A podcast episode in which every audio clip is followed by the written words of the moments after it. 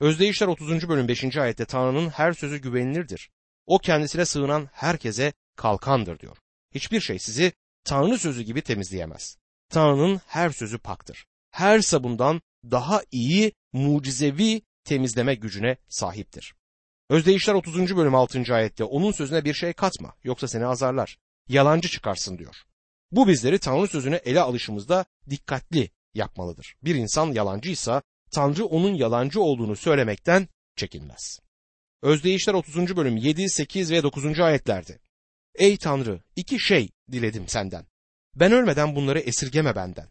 Sahtekarlığı, yalanı benden uzak tut. Bana ne yoksulluk ne de zenginlik ver. Payıma düşen ekmeği ver yeter.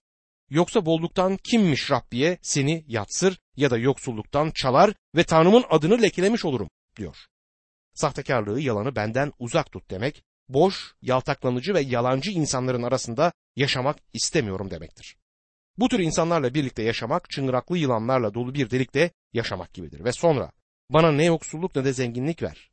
Yolun ortasında olayım diyor. Her iki türü de aşırıya kaçmak istemez. Özdeyişler 30. bölüm 12. ayette öyleleri var ki kendilerini tertemiz sanırlar. Oysa kötülüklerinden arınmış değiller diyor.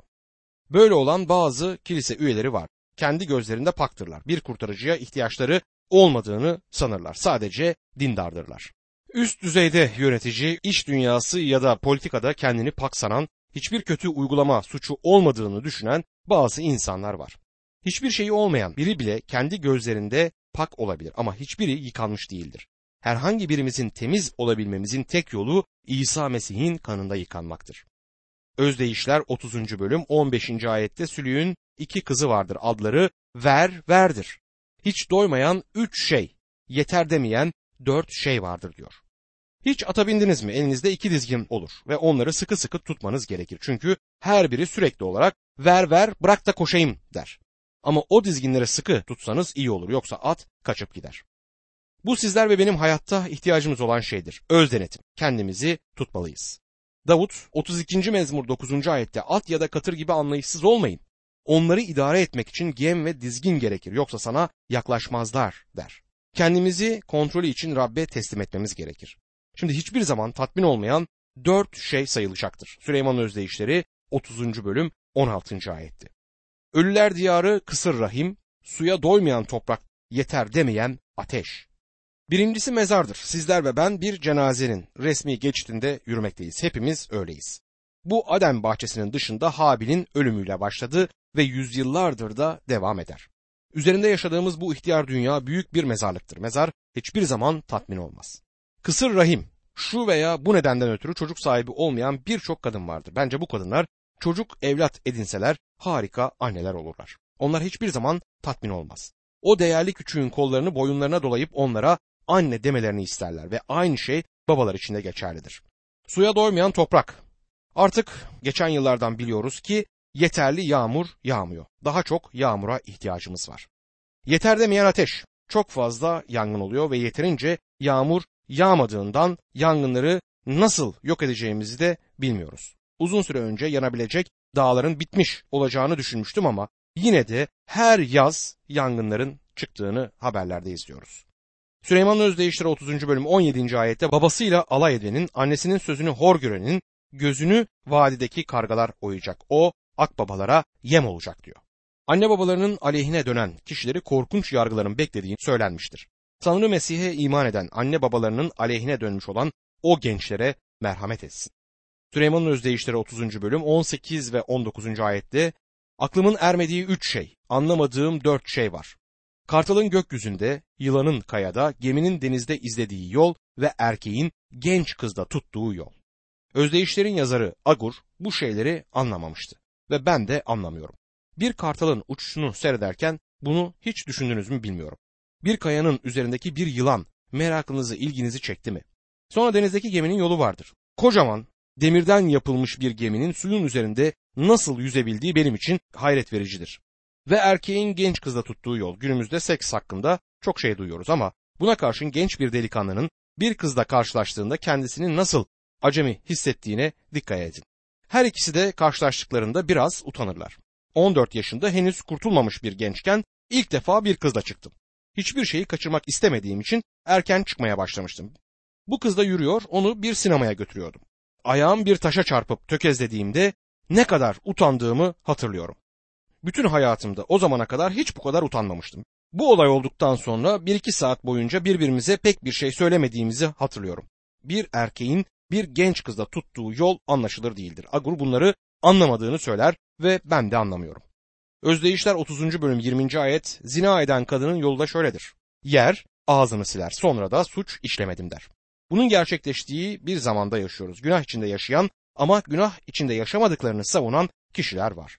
Evlilik dışı bir ilişkiden doğan küçük bir kıza Berrak isminin verildiğini duydum. İlk olarak çocuk pak değildi. Çünkü bütün çocuklar günahlı bir doğayla doğarlar. İkinci olarak çocuğun ismi annesinin zina yaptığı gerçeğini değiştirmez. Tanrı zinanın günah olduğunu söyler ve bu konuda fikrini değiştirmemiştir. Tanrı bu nesilden yeni bir şey öğrenmemiştir. Tanrı neslimizin işlediği günahları biliyordu. Ve Süleyman'ın Özdeyişleri kitabında bunlardan söz eder. Süleyman'ın Özdeyişleri 30. bölüm 21 ve 22. ayetlerde yeryüzü üç şeyin altında sarsılır. Katlanamadığı dört şey vardır. Kölenin kral olması, budalanın doyması diyor. Kölenin kral olması bu hizmetkarken kuzeydeki İsrail'in ilk kralı olan Yerovam'dı. Sonra budalanın doyması geliyor. Rabbimizin anlattığı daha büyük ambarlar inşa eden zengin budala öyküsünde bu tip canlandırılır.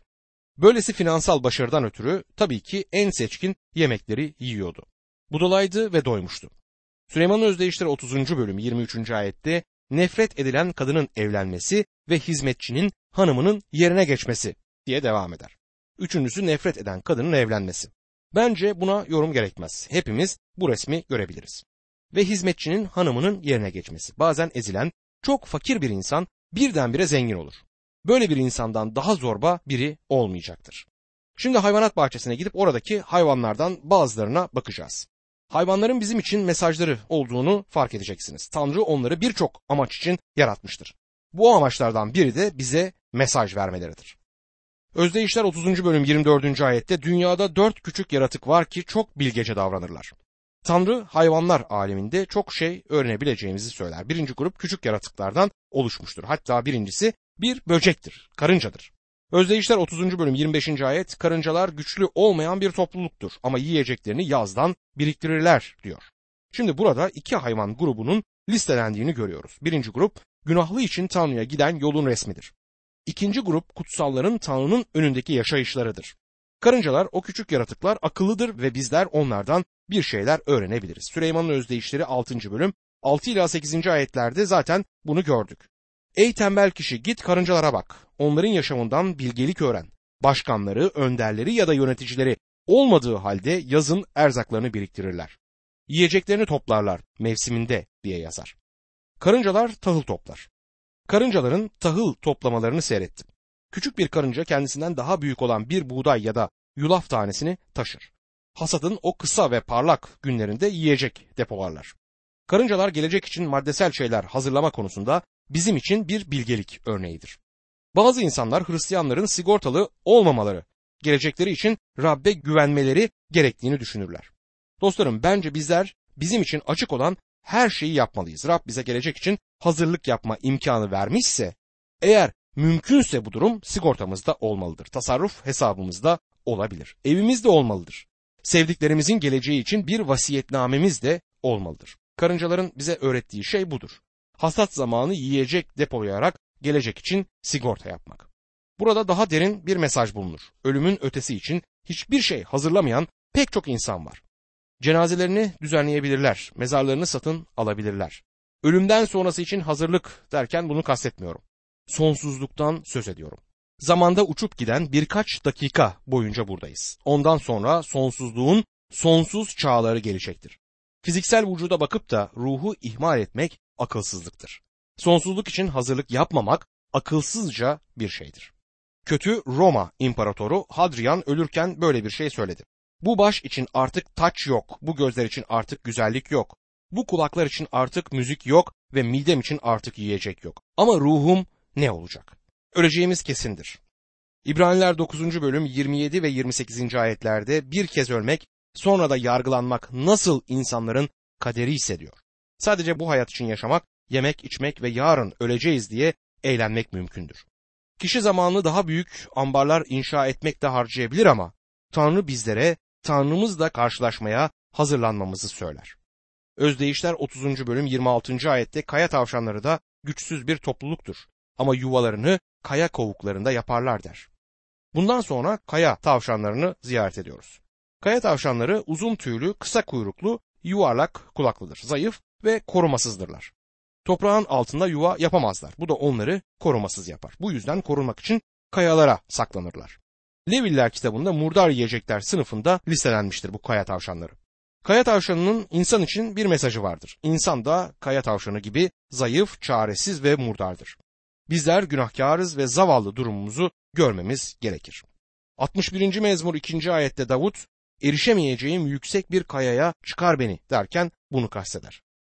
Bunu kilisemizde ilahilerden birinde söyleriz. O zaman kayaya, benden yüksekte olan kayaya uçmama izin ver. Kaya, Rab İsa Mesih'ten başkası değildir. Özdeyişler 30. bölüm 27. ayette çekirgelerin kralı yoktur ama bölük bölük ilerlerler der. Çekirgeler yıkım getiren yaratıklardır. Yoel çekirge belaları hakkında çok şey söyledi. Çekirgeleri yeniden esinleme kitabında da görürüz. Bütün yaprakları ve bitkileri bitirirler. Filistin'e ziyaretlerimden birinde çekirge belası yoktu ama oldukça fazla çekirge olduğunu gördüm. Özellikle de Celile denizi civarındadırlar. Bunlar yıkım getiren yaratıklardır. Çekirgelerin kralı yoktur. Görünen bir önderleri ya da başları yoktur ama askerler gibi kendi alaylarına giderler. Öylesine metodik bir şekilde hareket ederler ki kesin talimatlar ve katı disiplin altındaymış gibi yaşarlar. İnanlar olarak bizler için başka birine ve cennetteki görünmez başımıza tabi olmaya bir örnek oluşturmaktadırlar. İnanlar bedeni dünyaya organize olmamış, bölük pörçük önderleri ve birlikleri olmayan, birbiriyle bağlantılı olmayan insanlar gibi görünür. Ama dostum bizim bir önderimiz var. Mesih, kilisenin görünmeyen başıdır. Elçi Paulus Korintli inanlara şöyle yazar. 1. Korintliler 3. bölüm 3. ayetti.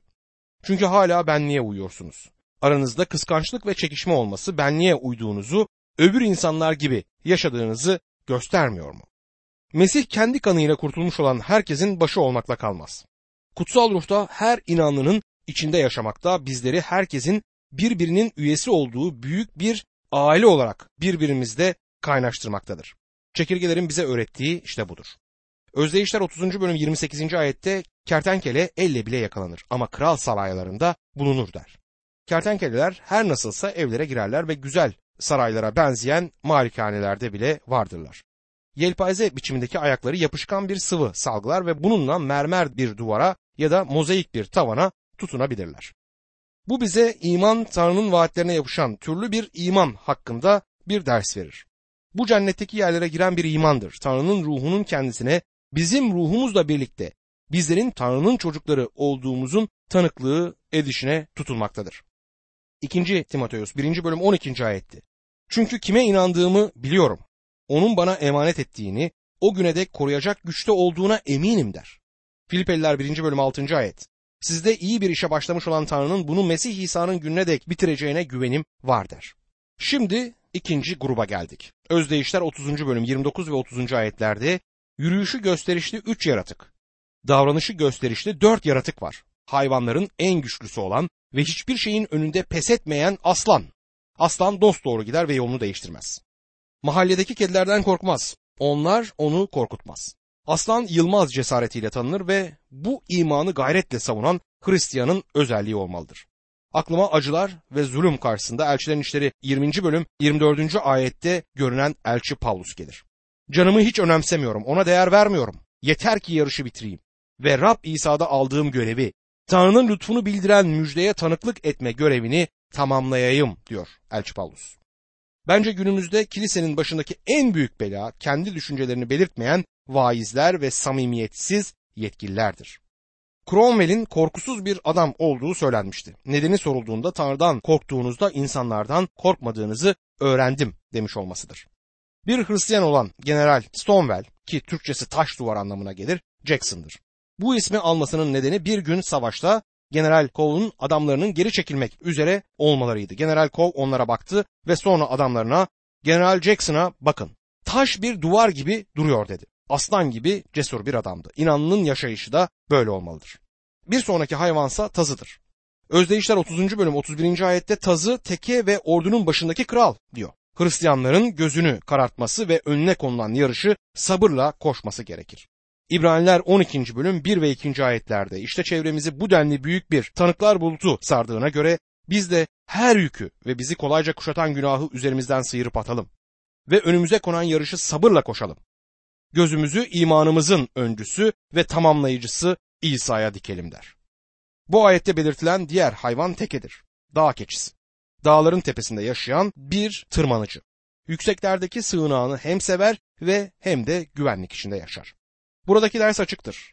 Habakuk gibi yüksek yerlerde yaşayan inanlı sıkıntı gününde sevinecektir. Habakuk 3. bölüm 17 ve 18. ayetler. Tomurcuklanmasa incir ağaçları, asmalar üzüm vermese, boşa gitse de zeytine verilen emek, tarlalar ürün vermese de, boşalsa da davar ağılları, sığır kalmasa da ahırlarda ben yine Rab sayesinde sevineceğim. Kurtuluşumun Tanrısı sayesinde sevinçten coşacağım. Süleyman'ın özdeyişlerinin son bölümünü oluşturan 31. bölüm Kral Lemuel'in sözleri olarak geçer. Popüler bir bölümdür. Eş seçme konusundaki öğütler bulunur bu bölümde. Süleyman'ın özdeyişleri 31. bölüm 1. ayette Massa kralı Lemuel'in sözleri, annesinin ona öğrettikleri diye başlar. Ben bu bölümün Süleyman tarafından yazıldığına inanıyorum. Lemuel adlı bir kral yoktur. Tanrı'nın Süleyman'a vermiş olduğu isim Rab tarafından sevilen anlamına gelen Yedidyah'dı. 2. Samuel 12. bölüm 25. ayette bunu görürüz. Lemuel ismi Rabbe adanmış anlamına gelir. Bence bu Batşeva'nın Süleyman'ı severken kullandığı bir isimdi. Bence bunu okuyan her adam annesinin kendisini severken kullandığı bir ismi hatırlayacaktır. Bunun ne olduğunu söylemekten neredeyse utanıyoruz. Öyle değil mi? Büyük bir olasılıkla Süleyman'ın annesinin de onun için böyle bir ismi vardı ve ben bunun Lemuel olduğunu düşünüyorum. Sarayda onun Süleyman'a Lemuel diye seslendiğini neredeyse duyabiliyoruz. Bu bir annenin oğluna öğütleriydi. Bu arada harika bir anneler günü vaazını da oluşturur. Süleyman'ın özdeyişleri 31. bölüm 2. ayet Oğlum rahmimin ürünü ne diyeyim? Adaklarımın yanıtı oğlum ne diyeyim der. Betşava sana ne söyleyebilirim diye sorar. Bir şey söylemesi gerekiyordu çünkü Süleyman adlı bu çocuk babası Davut'un bazı özelliklerini gördü. Davut'un günahını iyi hatırlıyordu. Bence bu onun günahı değildi. Bence bu Davut'un günahıydı. Matta'nın ilk bölümünde Davut, Uriya'nın karısından doğan Süleyman'ın babasıydı diye yazar Matta 1. bölüm 6. ayette. Batşeva'nın ismi burada geçmez. Ben Tanrı'nın bunun Davut'un günahı olduğunu açıklığa kavuşturduğuna inanıyorum. Süleyman'ın karşı karşıya olduğu aya atılmayı görür. Bu yüzden ona öğüt veriyor. Oğlum, rahmimin oğlu sana ne söyleyebilirim? Sen benim değerli oğlumsun, adaklarımın yanıtısın diyor. Batşeva onu Tanrı'ya adamıştı. Süleyman'ın özdeyişleri 31. bölüm 3. ayette gücünü kadınlara, gençliğini kralları mahvedenlere kaptırma diyor. Evet Davut'u tanıyordu. Süleyman'ın özdeyişleri 31. bölüm 4 ve 5. ayetlerde şarap içmek krallara yakışmaz ey Lemuel. İçkiyi özlemek hükümdarlara yaraşmaz. Çünkü içince kuralları unutur, mazlumun hakkını yerler diyor. Amerika'da neredeyse her gün hükümet yetkilileri için kokteyl partileri olduğunu duyarız. Cumhuriyetçilerle demokratların ortak noktası budur. Parti üyeliği bir şey fark ettirmez. Hükümetlerin yüksek konumlarında içki içen kişilerin bulunması trajiktir. Süleyman'ın özdeyişleri 31. bölüm 6 ve 7. ayetlerde içkiyi çaresize, şarabı kaygı çekene verin. İçsin ki yoksulluğunu unutsun, artık sefaletini anmasın diyor. Süleyman'ın şarabı ilaç olarak kullanması burada söylenir. Süleyman'ın özdeyişleri 31. bölüm 8 ve 9. ayetlerde ağzını hakkını savunamayan için kimsesizin davasını gütmek için aç. Ağzını aç ve adaletle yargıla. Mazlumun, yoksulun hakkını savun der. Süleyman dürüst, adil ve iyi ol demektedir. Şimdi ona kendisine nasıl bir eş seçmesi gerektiğini de söyleyecek. Bunlar iyi öğütlerdir. Tanrı'nın öğütleridir. Süleyman'ın özdeyişleri 31. bölüm 10. ayet. Erdemli kadını kim bulabilir? Onun değeri mücevherden çok üstündür diyor. Buradaki erdemli sözcüğü karakterli kadın, kuvvetli kadın, gerçek yeteneklere sahip kadın demektir. Solan bir menekşe olmaması gerekir böyle bir kadının. Yaşlı bir anne gibi devamlı sallanan sandalyesinde oturmamalıdır. Sallanan sandalyelerde oturan pek anne göremezsiniz. Anneler genellikle meşguldür. Bu meşgul bir annenin resmini çizer. Süleyman'ın özdeyişleri 31. bölüm 11. ayet. Kocası ona yürekten güvenir ve kazancı eksilmez diyor. Yani bu kadın aynı zamanda sadık olacaktır. Kazancı eksilmez. Kocasının bütün parasını harcayan müsrif bir kadın değildir. Ona yardımcı olur. Tanrı hiçbir zaman kadının erkeğe hizmetçi olmasını tasarlamamıştır. Onun ortağı, gerçek eşi olacaktır. Tanrı Havva'yı Adem'e yardımcı olarak yarattığında onu Adem'in diğer yarısı olarak yaratmıştır. Tanrı Havva'yı yaratıp ona verene dek Adem yarımdı. Süleyman'ın özdeyişleri 31. bölüm 12. ayette kadın ona kötülükle değil, yaşamı boyunca iyilikle karşılık verir diyor. Bu kadın gerçek bir yardımcıdır. Özdeyişler 31. bölüm 13. ayette yün keten bulur. Zevkle elleriyle işler diyor. Yani çalışmaktan üşenmez. 31. bölümde 14. ayet ticaret gemileri gibidir. Yiyeceğini uzaktan getirir demektedir. Parayı akıllıca harcamak için iyi indirimleri arar. 31. bölümdeki 15. ayet gün ağarmadan kalkar, ev halkına yiyecek, hizmetçilerine paylarını verir diyor. Yani ev kadınlığını bilmektedir. Evi iyi yönetir ve aynı zamanda da harika bir annedir. Ben büyürken sabah kalktığımda annemi yatakta bulduğumu pek hatırlamam. Bu geçen gün aklıma geldi. Daha sonra ihtiyarladığında durum değişti tabii ama ben çocukken ben yataktan kalktığımda annem çoktan kalkmış olurdu ve genelde kahvaltıda masada hazır olurdu. Özdeyişler 31. bölüm 16 ve 17. ayetler bir tarlayı gözüne kestirip satın alır. El emeğiyle kazandığı parayla bağ diker. Giyinip kollarını sıvar. Canla başla çalışır der. Bu kadın yetenekli bir kadındır. Evini iyi yönetir. Süleyman'ın özdeyişleri 31. bölüm 18. ayette ticaretinin karlı olduğunu bilir. Çırası gece boyunca yanar diyor. Erkekler gün doğumundan gün batımına kadar çalışırlar ama bir kadının işi hiç bitmez diyen bir söz vardır. Özdeyişler 31. bölüm 19 ve 20. ayetlerde eliyle örekeyi tutar, avucunda iyi tutar. Mazluma kollarını açar, yoksula elini uzatır der. Aynı zamanda buradan cömert bir insan olduğunu da görüyoruz. Süleyman'ın özdeyişleri 31. bölüm 21. ayette kar yağınca ev halkı için kaygılanmaz çünkü hepsinin iki kat giysisi vardır diyor. Ben küçükken annemin giysilerimi nasıl hazırladığını hatırlarım. Özdeyişler 31. bölüm 26. ayette ağzından bilgelik akar. Dili iyilik öğütler der. Öğüt ve tavsiyelerinde hem bilge hem de naziktir. Özdeyişler 31. bölüm 30. ayette çekicilik aldatıcı, güzellik boştur. Ama Rabbe saygılı kadın övülmeye layıktır der. Genç adam bir eş ararken ilk dikkat etmesi gereken şey onun iyi bir Hristiyan olmasıdır. Sonra bu arada göze de güzel görünmesi umut edilir bir durumdur. Her ikisine birlikte sahip olmak ise harikadır. Rab'den korkan kadın övülecektir. En önemlisi de budur. Rab korkusu olan bir kadın. 31. bölüm 31. ayette ellerinin hak ettiğini verin kendisine. Yaptıkları için kent kurulunda övülsün der. Sanıyorum anneler günü diye bir gün kutlanmasının nedeni budur. Anneleri onurlandırmak. Ancak anneler gününde onurlandırılmaya layık olmayan pek çok anne olduğunu da biliyoruz. Süleyman'ın Özdeyişleri kitabı genç adamlar için yazılmıştır. Genç bayanlar için de harika bir kitaptır. Hatta bu harika kitaptaki bilgelikten hepimiz yararlanabiliriz ve yararlanmalıyız.